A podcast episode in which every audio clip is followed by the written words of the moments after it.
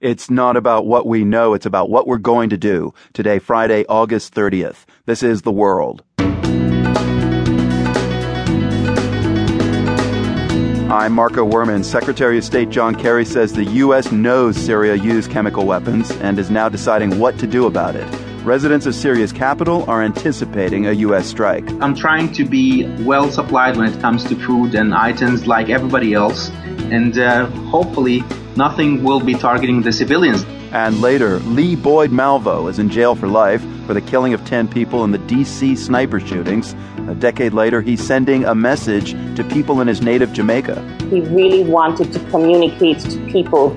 I did not have parents who stayed in the home and taught me the right way. Plus, remembering Irish poet and Nobel laureate Seamus Heaney.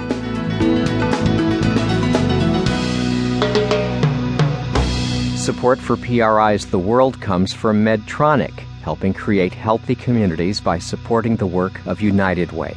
United Way helps build pathways out of poverty by mobilizing the caring power of communities around the world, focusing on education, health, and basic needs. Learn how to help at unitedway.org.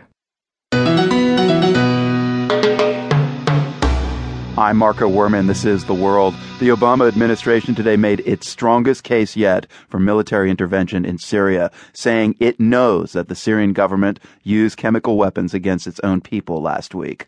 Secretary of State John Kerry made that statement in a forceful speech in Washington. The World's Matthew Bell listened in, and he's here with me in the studio. What was the gist of Kerry's message, Matthew? Kerry wasn't the only one speaking today. President Obama also made some comments about Syria. He said there's been no final decision yet, but what he's considering is a limited and narrow action.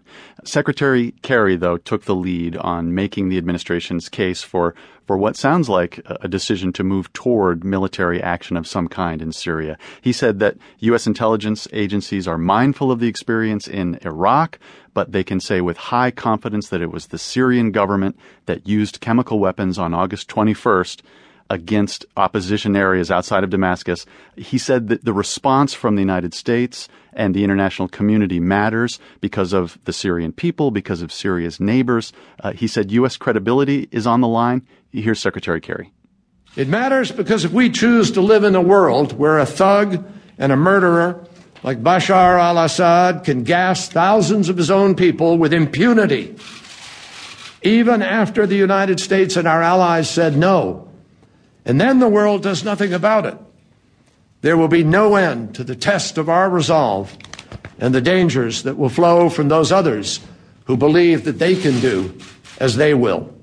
Bottom line here, Marco, is I think that what we heard today was the Obama administration, as they say, they haven't made a final decision, but it sounds like they've taken a step toward taking some kind of military action in Syria sooner rather than later. There was Matthew Bell. Thank you for the update. All the anticipation about a possible U.S. strike is certainly being felt by the residents of the Syrian capital, Damascus. I spoke earlier with one of them, opposition activist Amr al Sadek, and I asked him about the atmosphere in the city. Civilians and residents in the city center seem not to be affected at all, except when it comes to the economy and the availability of some food items that for obvious reasons have been controlled by the traders and the retailers who fear that there might be a U.S. strike against the Syrian regime in the coming days or maybe in the coming hours. Other than that, we could really see a change in the pattern of the checkpoints in Damascus. Most activists in the edge of, on the edges of Damascus and also some parts inside the city were reporting that there is a decreased number of the checkpoints, particularly those who that were manned by the civilian militias funded and armed by the regime. It seems that those civilian militias are taking off, remo- moving out of the city and taking their families from the uh, areas that were protected by the regime and taking them to the villages on the coastal areas of Syria. So, Amr, you're part of the opposition. What what have people you've been speaking with in the opposition? What are they saying about a possible U.S. attack? Well, the general mood is that almost uh, the majority of the people in the opposition are in favor of such an attack, assuming that such an attack will be really targeting the regime uh, vital points of attack have, that have been used against the Syrian people over the last two years, including but not limited to the chemical weapons and those that are used to prepare such chemical